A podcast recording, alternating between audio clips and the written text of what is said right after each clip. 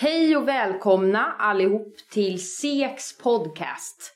SEK står för Socialdemokratiska ekonomklubben vid Handelshögskolan och som en del av vår digitala verksamhet den här våren har vi startat en podcast. Och det här är tredje avsnittet för podcasten. Jag heter Shannon Fellenritsai och är ledamot i SEKs styrelse det här verksamhetsåret. Och idag har jag också med mig Petter Berg från SEK-styrelsen. Ja, hej hej. Vi är mycket glada idag att presentera den här avsnittets gäst som är ingen mindre än Jesper Roine, professor i nationalekonomi vid Handelshögskolan i Stockholm och Deputy Director på Stockholm Institute for Transition Economics.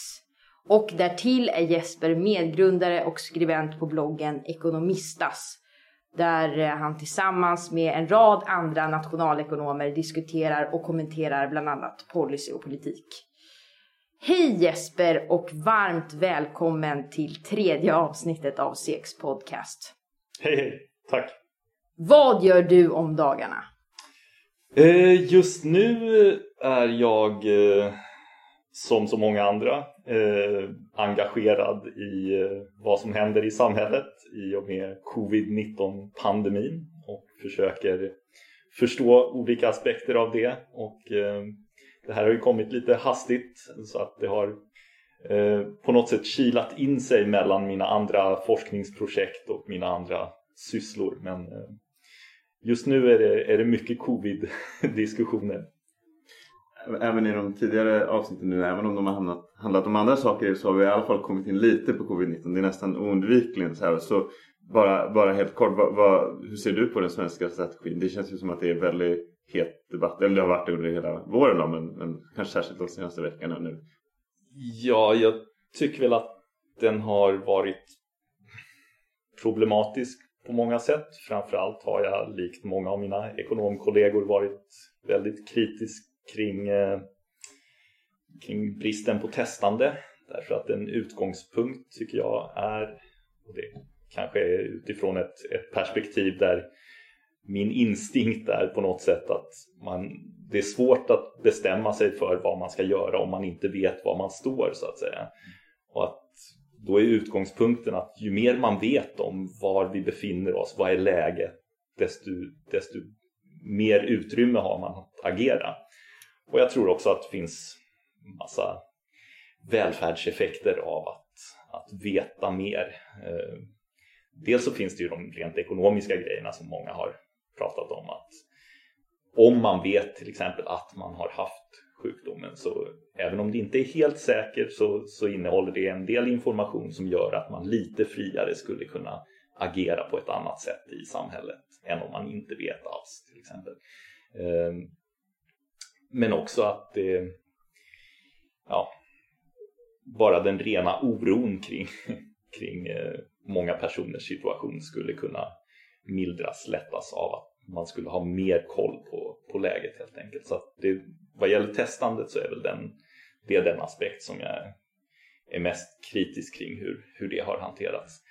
Mm. Eh, sen är jag inte sådär eh, lika säker kring exakt hur man skulle ha agerat i andra situationer. Jag tycker till exempel att skolstängning eh, det finns argument för varför man kunde ha valt det framförallt utifrån att i sådana här lägen så är det bra att gå på någon försiktighetsprincip och vet man inte så ska man vidta snarare mer åtgärder än mindre åtgärder tycker jag är en bra princip. Men, men eh, jag tycker också att man måste komma ihåg att, att stänga skolor är ett stort ingrepp för, för de som berörs av, av det och förmodligen samhällsekonomiskt också väldigt kostsamt. Så att jag är inte säker på att det var dumt till exempel att hålla skolor öppna. Skulle jag bli pressad på den punkten skulle jag nog säga att nej, just det tror jag att Sverige har gjort rätt i. Du har ju forskat mycket om inkomstfördelning, ojämlikhet och den ekonomiska toppen. Och mm med tanke på omvärldssituationen, hur tror du att coronaviruset kommer att påverka förmögenhetsfördelningen i samhället både i Sverige och globalt?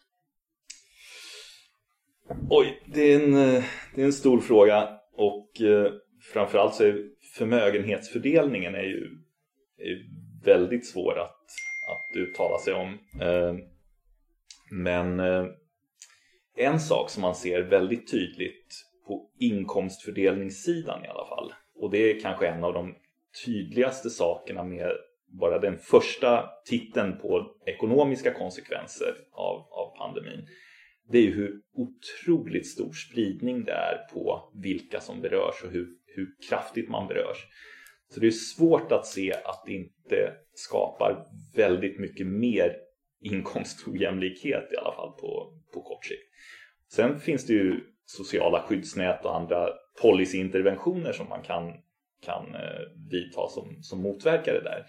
Om man ser till bara effekten av, av pandemin så att säga så är det slående att vissa branscher är helt opåverkade. Vissa branscher går oerhört mycket bättre än de gjorde tidigare medan andra branscher är fullständigt bortblåsta. Det är liksom, tittar man på BNP-tapp så är ju det i storleksordningen några procentenheter liksom, eller uppåt, ja, i värsta fall kanske uppåt 10 procent men, men så här långt inte mer än några procentenheter.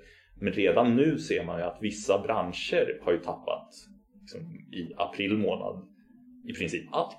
De, de, liksom, de finns inte. Nu är de branscherna eller sektorerna rätt små och, och väger inte så tungt i, i BNP. Liksom, så att de syns inte så mycket där. Men för enskilda personer så är det här enormt stora effekter. Medan andra då plötsligt får en jättemycket större efterfrågan på sin sina aktiviteter. Så att heterogeniteten i hur det här slår, den, den är verkligen slående. Tack!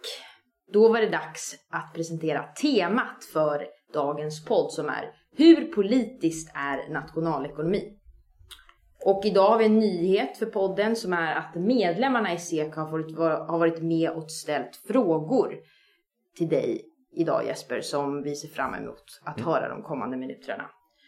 Och eh, jag vet att personligen när jag började plugga nationalekonomi tänkte jag på hur resultat och policyförslag från nationalekonomisk forskning framstod som absolut sanning. Men när de översatts till det politiska landskapet så kan det uppfattas som ideologiska och i allra högsta grad politiska. Och eh, i andra samhällsvetenskaper så enligt eh, min upplevelse är analys av det egna perspektivet, forskarens perspektiv och disciplinen en mycket mer integrerad och viktig del av metoden. Man är till exempel mer tydlig med vilket filosofiskt perspektiv man utgår ifrån. Och det är lite mer frånvarande i nationalekonomi där en viss tankeram är dominerande. Jag tänker mig välfärdsteoremet och Pareto-effektivitet och så vidare. Och då vill jag fråga dig Jesper som etablerad forskare inom nationalekonomi. Hur förhåller du dig till frågan hur pass politiskt är nationalekonomi? Och hur pass relevant är det att diskutera nationalekonomi i termer av att det är politiskt? Uh, ja, det är en jättestor fråga det också. Eller det är liksom många frågor hopvävda i, i, uh, i en. Till att börja med så är det alldeles uppenbart att nationalekonomi ligger nära politik i bemärkelsen att nationalekonomi handlar ju om samhällsekonomin. Att, att förstå hur, försöka förstå hur samhällsekonomin fungerar. Och politik och politiska beslut är ju onekligen en väldigt stor del av, av samhällsekonomin. Så att det är klart att det finns att de här är ihopvävda på massa sätt. Sen, sen finns det också en annan fråga som är en mer så här vetenskapsfilosofisk, vetenskapsteoretisk eh, fråga och det är om, om behovet eller nödvändigheten att, att skilja på positiv vetenskap och normativ vetenskap. Eller liksom frågor som handlar om hur någonting är jämfört eller till skillnad från frågor om hur någonting bör vara. Eh, och att en del skulle då säga att om man håller på med nationalekonomisk forskning och det här finns det en ganska stark tradition eh, som har varit stark framförallt de senaste kanske 50 åren så, som, som har varit väldigt kritisk till att blanda in det normativa. Man har sagt att nationalekonomi ska vara liksom värderingsfritt i bemärkelsen att vi ska inte komma med några ställningstaganden om hur någonting bör vara. Eh, därför att det går inte att svara på, därför att det är någonting som man måste, man måste basera det på värderingar och det har inte om, om vi studerar hur samhället fungerar, då är det en fråga om hur någonting är, hur det funkar, inte hur det borde vara. Och det är liksom grunden för en typ av kritik av att blanda in värderingar i det här. Att det, som, som jag till, till stora delar håller med om. Att eh, Jag tycker det är viktigt att skilja på de här sakerna. Men det betyder ju absolut inte att man inte kan studera frågor om, för att ta något som ligger nära till hands för mig själv, fördelning till exempel. Fördelningsfrågor är ju frågor som intresserar oss ofta för att vi har uppfattningar om rättvisa eller vi tycker att någonting är bra eller dåligt eller en viss fördelning skulle vara bättre än en annan fördelning. Eh, och det, det är fine, De, det kan man ha. Men man kan också studera frågan med utgångspunkt i att jag vill se hur, hur ser fördelningen ut? Eller varför blir fördelningen den den blir? Det behöver inte vara ett ställningstagande om vilken av fördelningarna som är rätt eller fel. Utan man kan studera en sån värdeladdad fråga som fördelning ur ett rent liksom, positivt, eh, positivt perspektiv. Och sen finns det ytterligare då den här dimensionen av i vilken utsträckning är forskaren själv hjälpt av eller de som lyssnar på forskarens resultat bör de veta någonting om forskarens egna ståndpunkter eller till och med kanske politiska åsikter och så vidare. Och det finns det många som hävdar att eh, många har sagt det om nationalekonomer ifrån alla politiska läger att det där säger du bara för att, eller du studerar det här bara för att du har en viss politisk inriktning. Eller du prövar att klä din politiska agenda i, i eh, någon sorts vetenskapliga termer och så vidare. Och så kan det ju vara, förstås. Eh, det är någonting man, man måste vara vaksam på hela tiden. Men personligen så är jag motståndare till någon sorts eh, diskussioner där vi utgår ifrån att vi först annonserar vilka våra egna politiska ståndpunkter eller värderingar eller vad vi röstar på. Att det ska vara utgångspunkten. Och varför tycker jag det är dåligt? Jo, därför att min erfarenhet är att så fort man kommer in på det eller så fort man börjar annonsera sånt så försvinner en stor del av, av diskussionen kring vad är det man faktiskt försöker säga. Vad är det man, man kommer fram till? Vad, vad är det? Utan allting eh, läses i ljuset av vad folk tror sig veta om det du kommer fram till och något sorts motiv bakom det här. Det, det blir någon sorts kremlologi kring det hela där allting ska tolkas i ljuset av att jag vet nog vem du egentligen är och så vidare. Och det tror jag är, det är katastrofalt för att försöka hålla en, en diskussion, en, en, balanserad diskussion om låt oss försöka förstå hur det här funkar. Då tror jag att det är mycket bättre att försöka hålla den så värderingsfri det går. Um, det, helt rimligt som du säger att man kan, att man kan bedriva nationalekonomisk forskning liksom på ett deskriptivt sätt som du, mm. som du tar fram. Att mm. gör vi så här och så här då kan distributionen förändras på det här mm. sättet. Det är ju liksom tämligen mm. värderingsfritt. Men jag upplever i alla fall att mycket av, av nationalekonomin ändå man, man snackar ju ofta om liksom policyimplikationer och så vidare och så vidare. Att den här policyn kan få välfärdsförluster för de här grupperna. Mm. Och då just liksom i begreppet välfärdsförluster eller, har man inte smugit in normativt innehåll redan där då, och alltså, det är deskriptivt på ett sätt att vi säger enligt den här definitionen av välfärd så kommer det här hända. Men blir det inte, svår, blir det inte en gråzon? Liksom? I många jo, fall. Jo, det, det blir det säkert. Mm. Eh, men där tycker jag också till nationalekonomins försvar så, så skulle jag säga att en stor styrka med nationalekonomi och nationalekonomiska modeller är att det finns en transparens kring vilka antaganden man faktiskt gör. Nu ska vi inte överdriva det därför att de är ibland ganska skymdat. Matematiskt svåra. Ja, precis. Och de, de, de, de dyker sällan upp i, i rubriken så här stora blir de samhällsekonomiska förlusterna. Då står det inte en fotnot så här. Mm. Det här bygger på antagandet om en nyttofunktion som ser ut si och så och så vidare. Men, men för alla som, som försöker fördjupa sig lite så är det definitivt så att jämfört med många andra discipliner så finns det, upplever jag i alla fall, ett, ett, hö, en högre, ett högre krav på liksom stringens och modelltänk och, och det har massa nackdelar därför att det, det blir ibland stolpigt, man försöker liksom trycka in saker i en viss form som, som kanske, det är möjligt att det liksom hindrar ett visst sätt att tänka. Men å andra sidan så har det fördelen att det är väldigt transparent med att det här är antagandena vi gör. Då kommer vi fram till det här.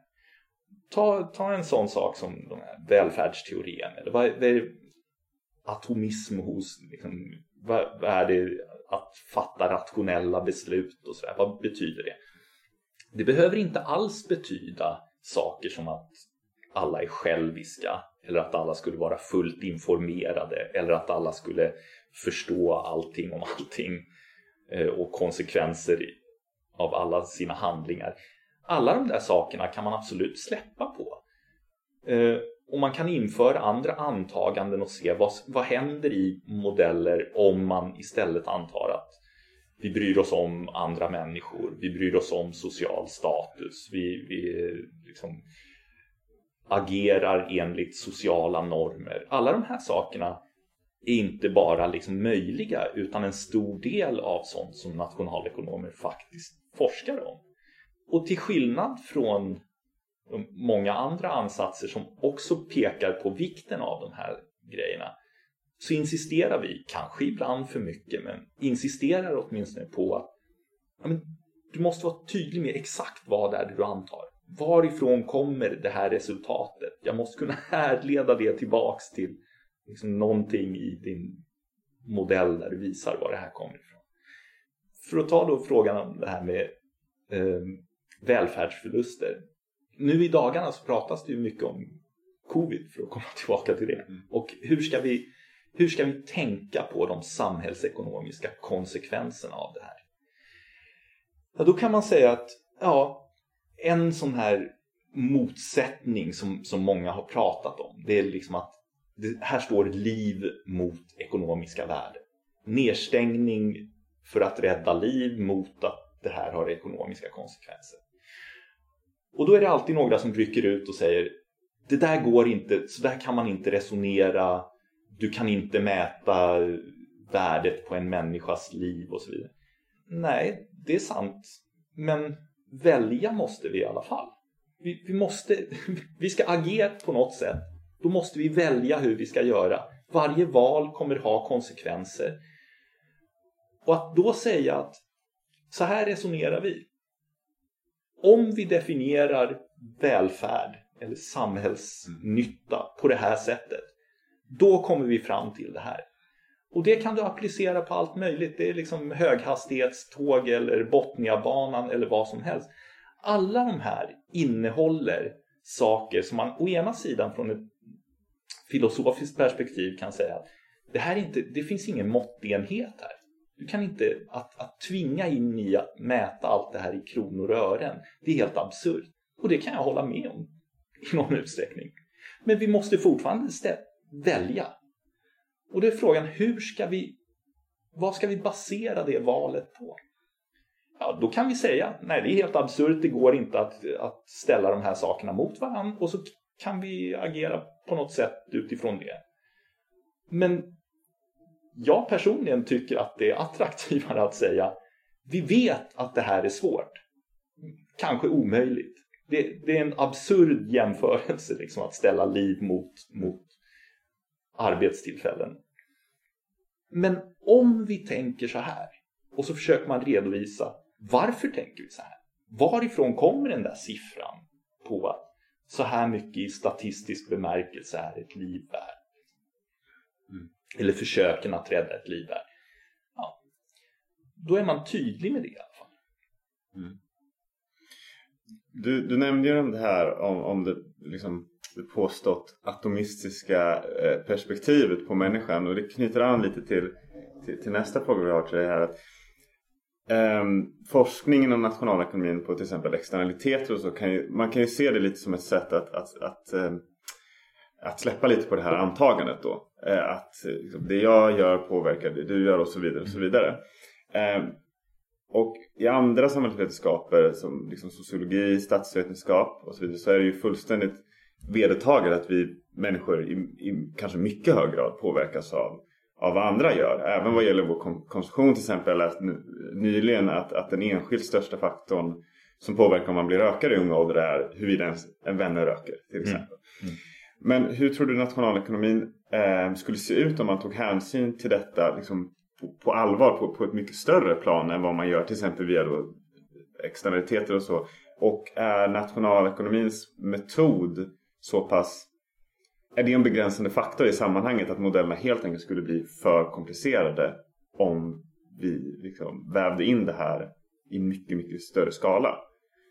Till att börja med så skulle jag säga att många insikter om externaliteter och eh, offentliga varor som det kallas och de kommer ju från en väldigt grundläggande nationalekonomisk ansats. Det är inte så att de är perifera på något sätt. Liksom. Och de kommer ifrån en modell där beslutsfattandet definitivt är atomistiskt. Och det, det här är ju en, en, del av, som till och med finns i grundkursen. Det här behövs det inte någon, någon liksom speciell variant av nationalekonomi kring att komma fram till att det finns utrymme för någon sorts intervention av staten till exempel i termer av regleringar kring någonting. Därför att resultatet är just att om vi fattar beslut på det här atomistiska sättet eh, så finns det konsekvenser av vårt handlande som påverkar oss alla på ett sätt som vi inte i tillräcklig utsträckning tar hänsyn till när vi agerar atomistiskt. Och det där kräver någon sorts koordination mellan oss. Sen finns det massa problem med, med det här, den här ansatsen och nu, vi ska inte gå in på en så här historielektion kring, kring ämnets framväxt, olika perspektiv och så men, men man skulle kunna säga att ett av problemen med den grundkursmodellen det är att man på något sätt bara säger att här går staten in och reglerar. Och så löser vi problemet på det sättet. Eller här går staten in och beskattar eller gör någonting annat. Då skulle en del säga att man ställer inte frågan vem är staten? Utan staten är bara någonting som agerar där i bakgrunden. Och andra perspektiv då skulle säga att staten är i sig en aktör som kan ha vissa motiv och ger man staten rättigheter att göra massa saker då kommer staten utnyttja det här till att sno åt sig massa pengar och överbeskatta och massa sådana här saker. Men det, det, är en annan diskussion. Men, men jag tror att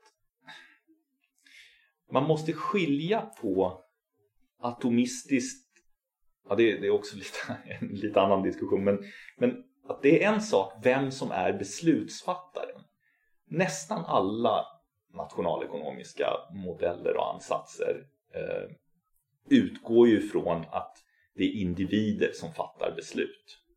Sen kan individerna, de kan bry sig om saker som är väldigt sociala.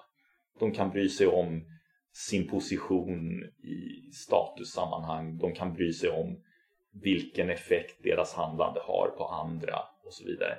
Men det är fortfarande individen som är beslutsfattaren. så i den bemärkelsen skulle jag gå med på att nationalekonomi i grunden är atomistiskt. Att, att beslutsfattarperspektivet utgår ofta ifrån att det är personer som är agenterna, det är de som agerar.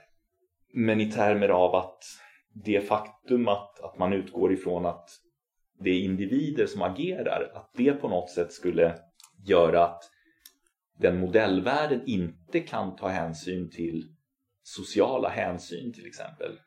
Det skulle jag inte alls gå med på utan jag skulle säga att väldigt mycket av speciellt senaste 20-30 årens framsteg inom nationalekonomi handlar om just vad händer om man väver in den typen av hänsyn mer i modellen. Men återigen, jag förstår absolut om man tittar i en grundkursbok så är inte de här sakerna, de är inte centrala. Utan de är i, i en grundkursbok så är ofta nyttofunktionen är definierad över individens egna materiella konsumtion. Det är liksom U av C. Det är, det är grundekvationen. Och så med något budgetvillkor eh, påhängt. Men det är relativt lätt att inom ramen för det säga att nej, nej, det är inte bara U av C utan det är U av C i relation till andra C. Eller det är U av C och uh, hur bra det går för andra. Eller hur, ja, mm. det finns massa, massa varianter som absolut inom ramen för det kan ta, ta hänsyn till sociala aspekter. Okej, jag tänker i relation till det du nu pratar om att man kanske skulle kunna sätta nyttofunktionen i relation till andras nyttofunktion och så vidare. Att det blir liksom en eh, mer, avancer mer avancerade modeller. Så tänkte jag ställa det i relation till frågan när nationalekonomi utvecklas på senaste, de senaste hundra åren, eller flera hundratals år, till en vetenskap i sin egen rätt. Så kan man ju säga att de stora ekonomiska tänkarna som Adam Smith och Karl Marx och John Maynard Keynes, de formulerade sina idéer i termer av så här, men hur är världen, eh, hur ser den ut, hur hänger allting ihop? Eh, men om man kan kontrastera det till idag när man ser kanske en tendens till att forskningen är mycket mer splittrad och tittar in mer på liksom mikronivå i olika liksom nedslag i olika fält istället för att ha en helhetssyn. Eh, håller du med om påståendet att det skulle saknas en ansats inom akademin och nationalekonomin att ta ett helhetsgrepp om samhällsfrågor på det sätt som man kanske gjorde i större utsträckning förr? Och om det är så, borde forskare göra det? Eller är det upp till politiker att så att säga connect the dots? Uh, ja, det är en bra fråga. Eh, också väldigt många sammanvävda påståenden där tänker jag eh, kring eh, både ämnets utveckling och, eh, och eh, relationen mellan att vara forskare och att liksom vara på någon sorts forskningsfront.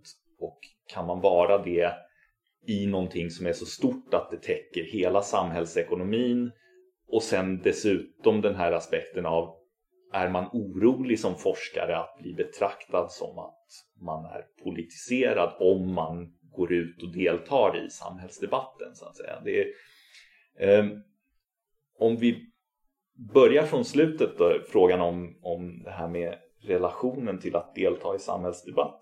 Eh, det är nog lite så att det finns som inom alla ämnen föreställer jag mig, eller alla områden, att det är stor spridning på hur det betraktas. En del under tiden som, som när jag liksom gick forskarutbildningen och var, var mer junior än vad jag är nu. Betraktar mig fortfarande som relativt junior nu relativt många andra. Men eh, eh, då fanns det nog en del personer som var väldigt eh, positiva till att man deltog i samhällsdebatten och verkligen hejade på den liksom, delen av, av, i det fallet, mina egna försök att liksom skriva debattgrejer och sådär.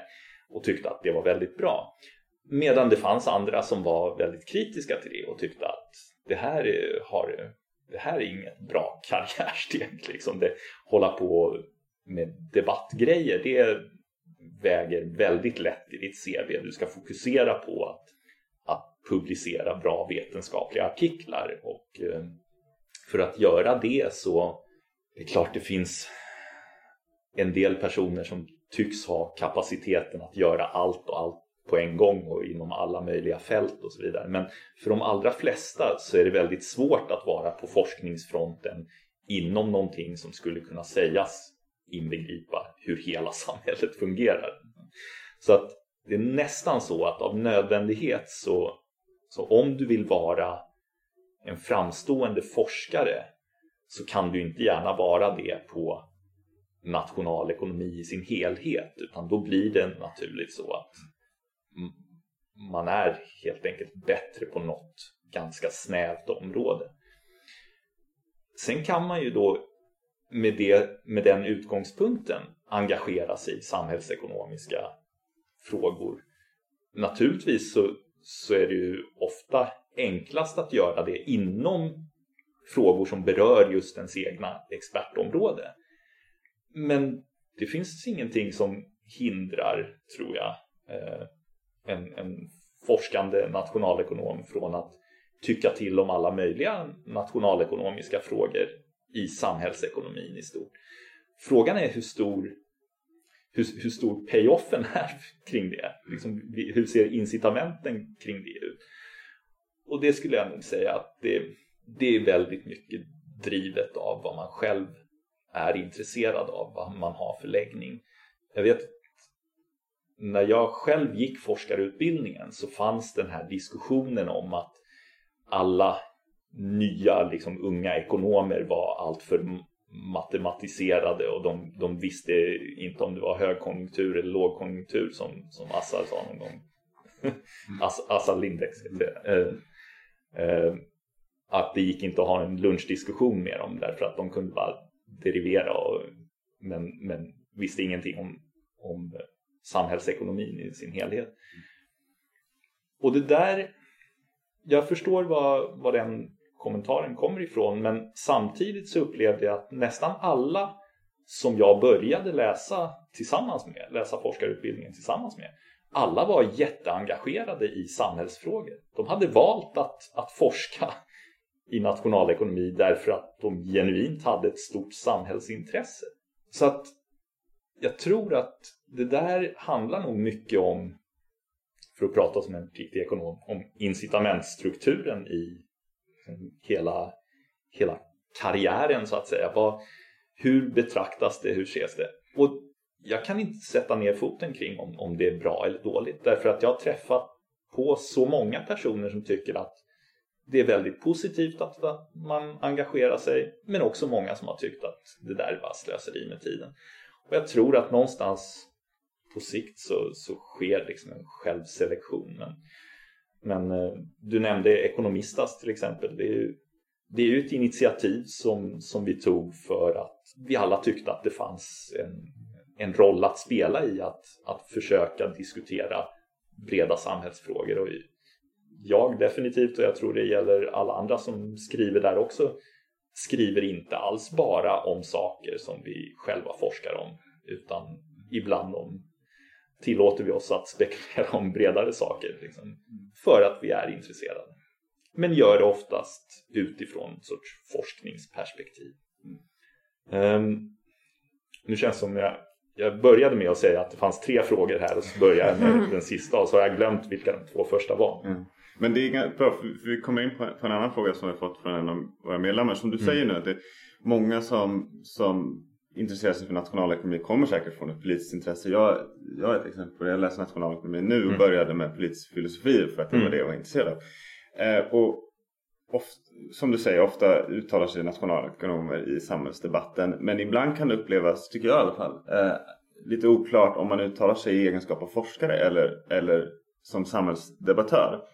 Så hur, hur skiljer man på nationalekonomers politiska åsikter och om nationalekonomi är politiskt? Det här skulle kunna vara en källa till att man uppfattar nationalekonomi som politiskt för att många nationalekonomer uttalar sig politiskt också. Liksom. Fast inte kanske som egenskap av forskare. Och, och tror du att det här har förändrats över tid?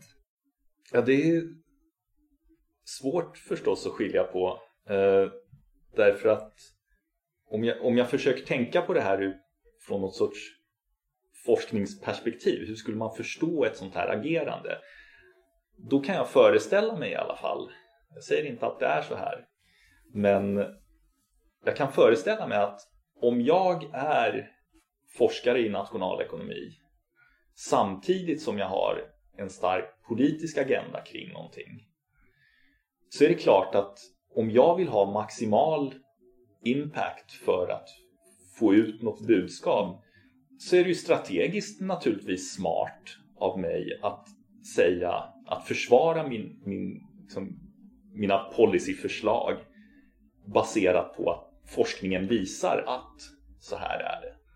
Så att det, det är lätt att se hur det skulle kunna uppstå en, om inte konflikt så åtminstone en spänning mellan att vara neutral forskare så att säga som redovisar det här är forskningsläget och samtidigt vilja driva policyfrågor.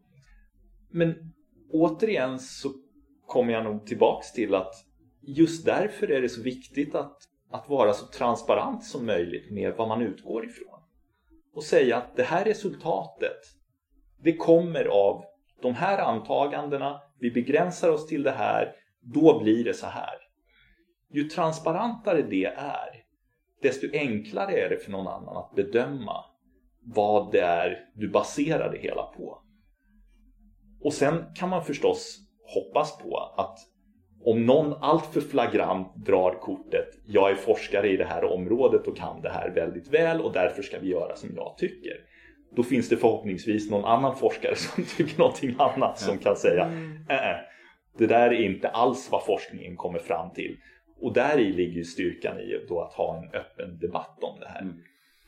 Och en, en av anledningarna till att det förstås är viktigt för forskare ifrån alla politiska läger att, eller forskare med egna värderingar som, som ser olika ut, att, att engagera sig i debatten. Mm. Sen 90-talet så talas det om en empirisk revolution inom nationalekonomi och att man fokuserar, nu när man får tillgång mer till mikrodata eh, och att det har påverkat disciplinen och att man eh, arbetar mer än tidigare, tidigare med att hitta kausala effekter. Och sådär. Hur tror du att den här empiriska revolutionen, hur tror du att den har påverkat ekonomers syn på världen och vilka frågor som diskuteras inom nationalekonomi? Um, ja, den, den, har definitivt haft en väldigt stor påverkan. Eh, och överhuvudtaget möjligheten till kausal analys och, och liksom lite relaterat till det också. Mycket tänket kring att experimentera, att utföra experiment och eh, liksom både naturliga experiment och kontrollerade fältexperiment eller, eller labbexperiment är ju någonting som har vuxit enormt mycket och um, i vissa fält och i vissa perioder skulle jag säga nästan tagit över på ett lite ohälsosamt sätt. För att det är klart att, att det är väldigt, väldigt viktigt, en grundläggande insikt att kunna skilja på korrelationer och kausala samband.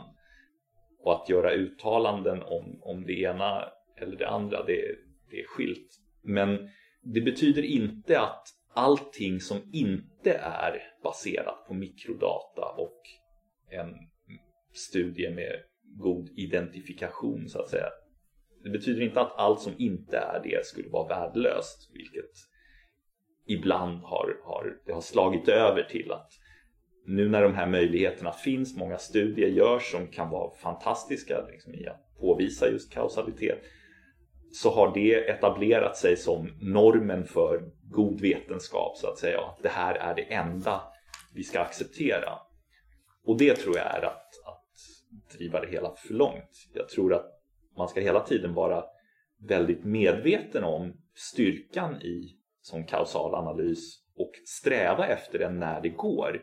Men samtidigt inse att det finns massa intressanta saker som man kan fundera på, bör fundera på som inte låter sig studeras på det här sättet. Men då ska man också veta om att det är så. Problemet med, med den typen av analys det är när den på något sätt i sämsta fall medvetet låtsas vara lika bra som kausalanalys eller, eller gör sådana claims. Liksom, att här, här visar vi att det här leder till det där. När det i själva verket inte alls är vad man har visat. Mm. Men, men däremot att kräva att allt ska vara baserat på mikrodata och med en identifikationsstrategi som är, som är bra. Det tror jag är att driva det för långt. Det kanske också leder till att datatillgängligheten driver själva forskningsfrågorna också. Vi, vi, vi forskar på det vi kan studera och det kan ju driva iväg fältet och smalna av det. Ja, ja absolut. Nej, det finns det, det mm. finns det nog många exempel på. Mm. Och just eh, berömda letandet efter nycklar under, ja, under lampans sken. Liksom. Mm. Det, det finns nog absolut risk för. Eh, samtidigt som det finns jättemycket kausalanalys och framförallt natur, naturliga experiment som har varit otroligt kreativa och, och liksom mm. verkligen utnyttjat de här grundläggande insikterna till att studera helt nya grejer. Och där tror jag också att det finns mycket kvar att hämta i, i liksom ökad kapacitet att, att hantera enorma mängder data, inte bara mikrodata eh, utan maskinlärningsinlärningsgrejer och mm. den, den typen av, av, studier som kan kommer fortsätta driva fältet framåt mycket. Mm. Eh, men, men sen skulle jag också vara lite orelaterat slå ett slag för eh, deskriptiv analys i sig. Bra deskription av, på temat hur ser det ut? Mm. Hur, hur, hur är det i världen egentligen? det skulle jag säga mycket underskattat och framförallt när man har väldigt mycket information så finns det mycket att göra kring just att förstå hur ska man visa hur det ser ut på bästa sätt? Vad är liksom den bästa deskriptionen av verkligheten eller den intressantaste deskriptionen av verkligheten? Där finns det jättemycket att hämta tror jag. Mm. Som ibland tycker jag inom, inom ämnet betraktas lite nedlåtande. Mm. Som att, vad är det här för analys? Det här är ju bara deskriptivt. Mm. Ja, so. Men det är, det är en otroligt viktig grund för att kunna formulera hypoteser vidare och så. Men, men, men man, man, ser det ju inte så, så ofta som man kanske skulle vilja.